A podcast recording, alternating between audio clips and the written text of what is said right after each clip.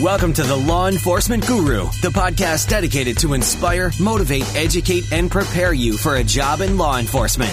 Our conversations with industry experts, leading professionals, and on our own personal experience will help you navigate all aspects of the selection process and provide the edge you need to succeed. Now, here's your host with over 30 years of experience, the law enforcement guru himself, Deputy Chief Tony Levatino.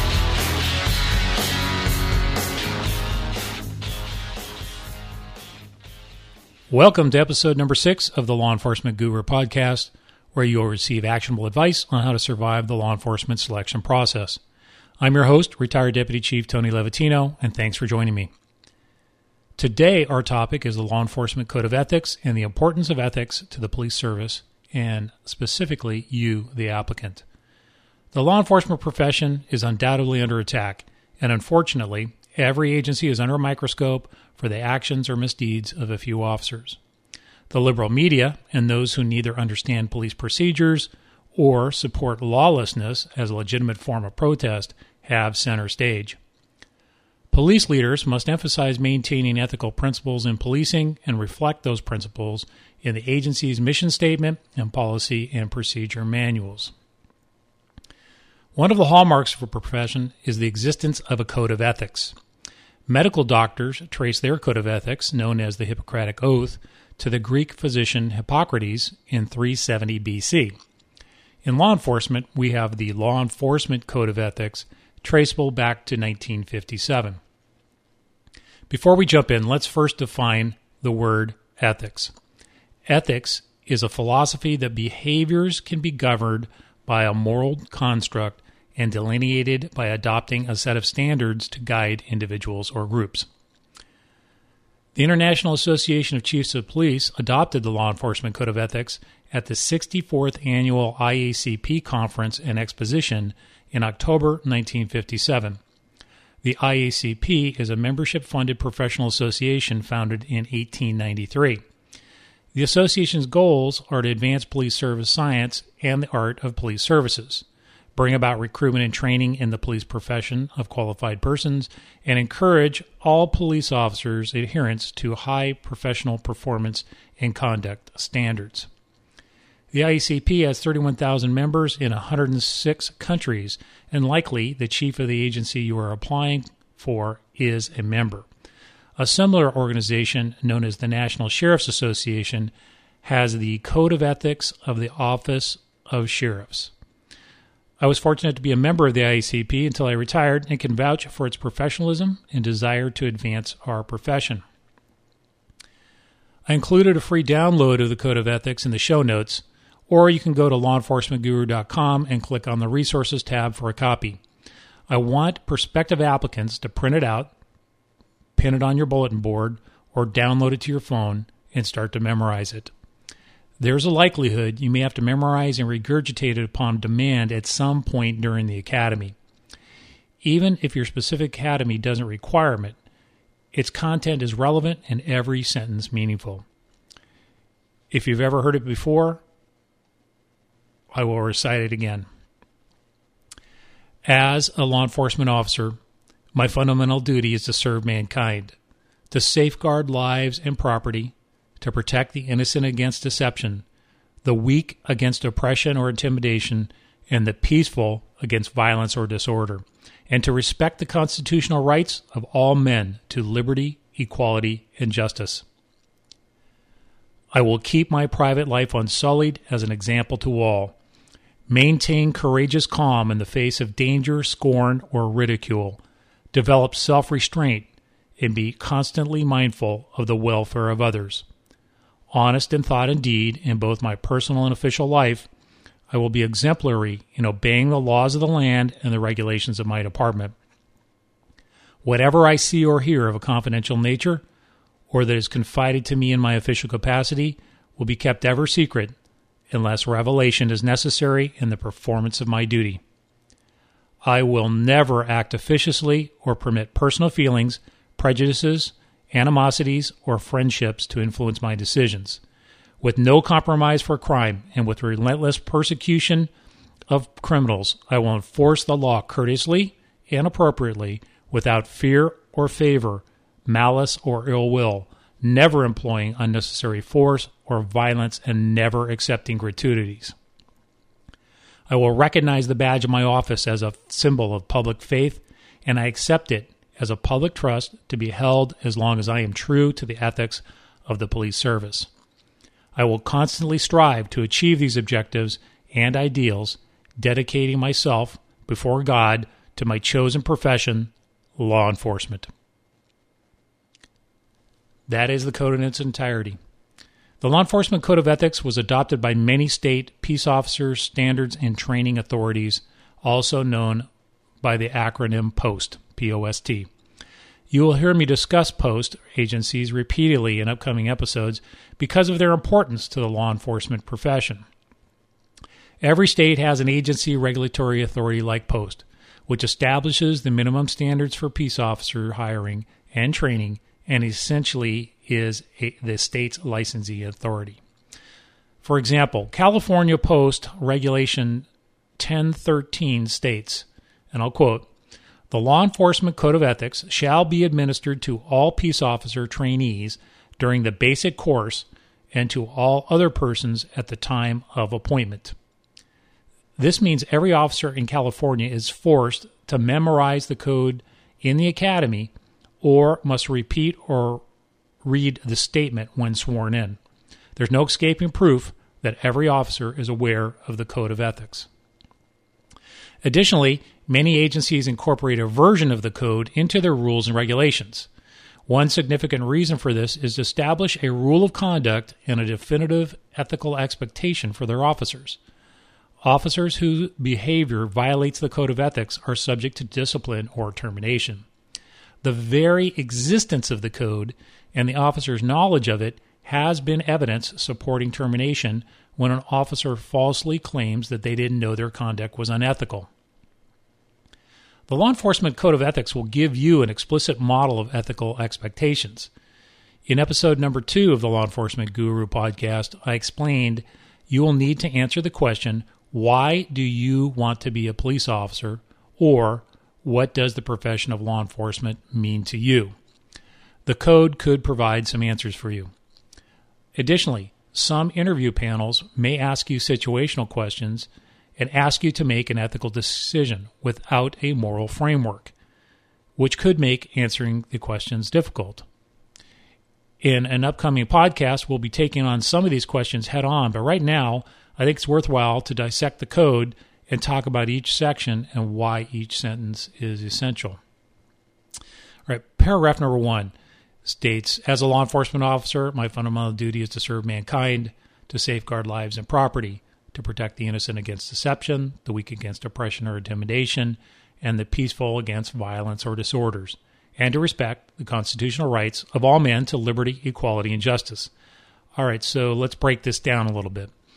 Law enforcement officers are obligated to protect and serve the public at large, not just a specific segment of the community, but all people, regardless of their race, religion, age, social or economic status, sex, or gender identification. This duty is understood to be 24 7, irrespective of whether the officer is on or off duty. There are many stories of officers far from their jurisdictions taking positive police action to protect lives and property. Predators exist in every corner of our community who are continually looking for the most vulnerable among us, including children who are easily victims of sexual predators and the elderly who are frequently victims of financial scams, leaving them penniless. Those who can't defend themselves are easily taken advantage of, attacked, or intimidated and made to feel unsafe. The majority of the public are peaceful, non aggressive, and law abiding. However, there are those in society who thrive and incite disorder and perpetuate violence while carelessly disregarding the safeguards guaranteed in the Constitution of the United States. Law enforcement officers are often referred to as the thin blue line.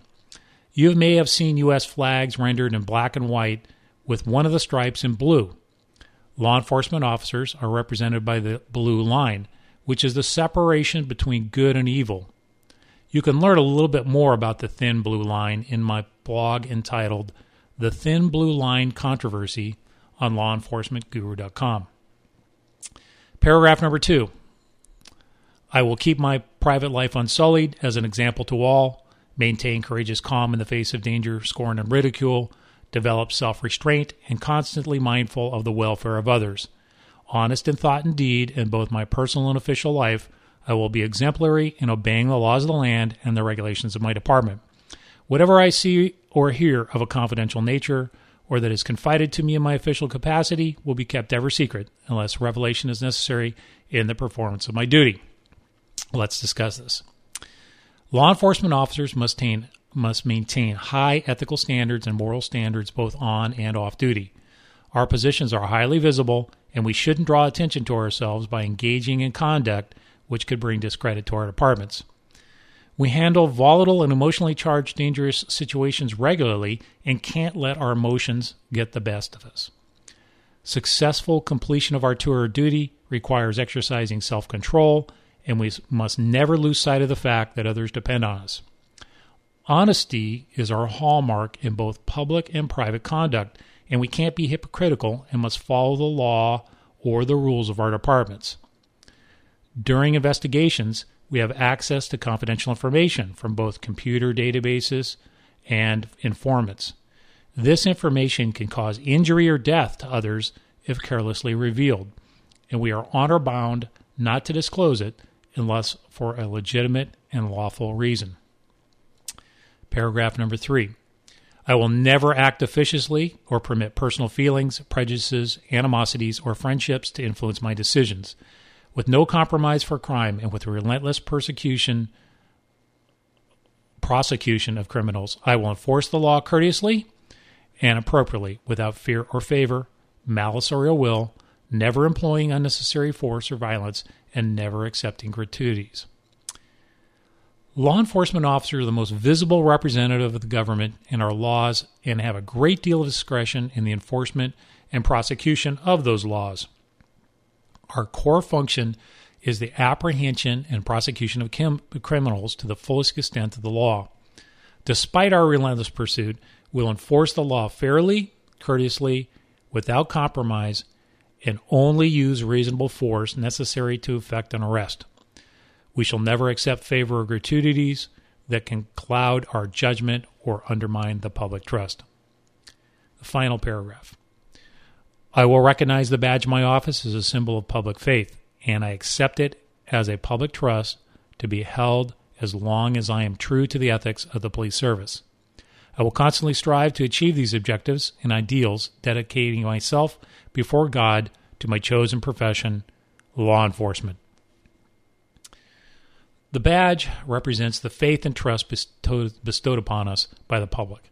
And this responsibility exists as long as you remain ethical and loyal to the police service.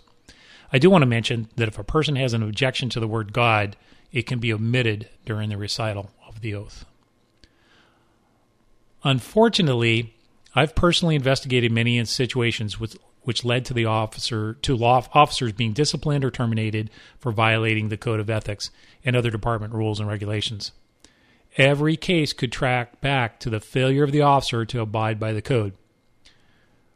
Police agencies are competing with other employers to hire qualified applicants, and until Robocop is perfected, we still need to recruit peace officers from within the populace and live with their strengths, weaknesses, and varying moral compasses.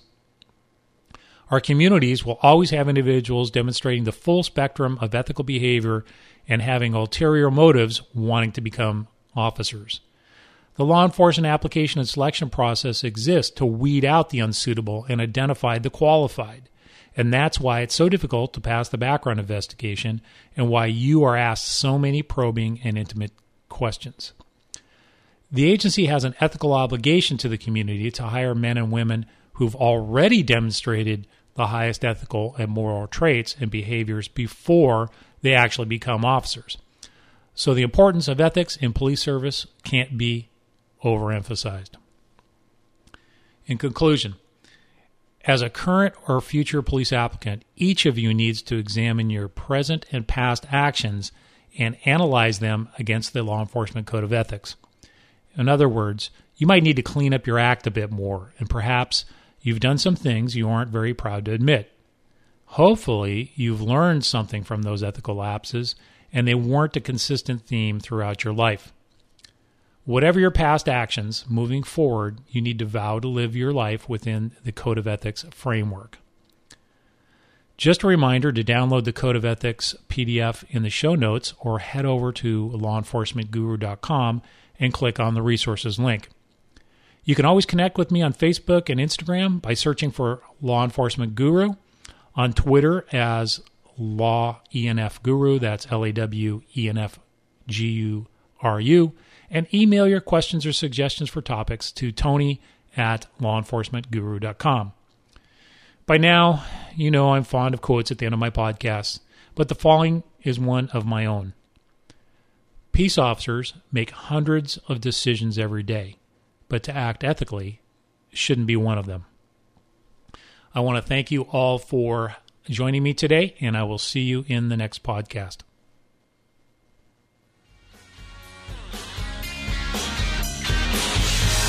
Now that you've finished this episode of The Law Enforcement Guru, it's time to take your education even further by visiting our webpage for valuable resources like show notes on today's episode, videos, blogs, and downloadable content to make you even more marketable long before you enter the interview. You can find all this and more on lawenforcementguru.com.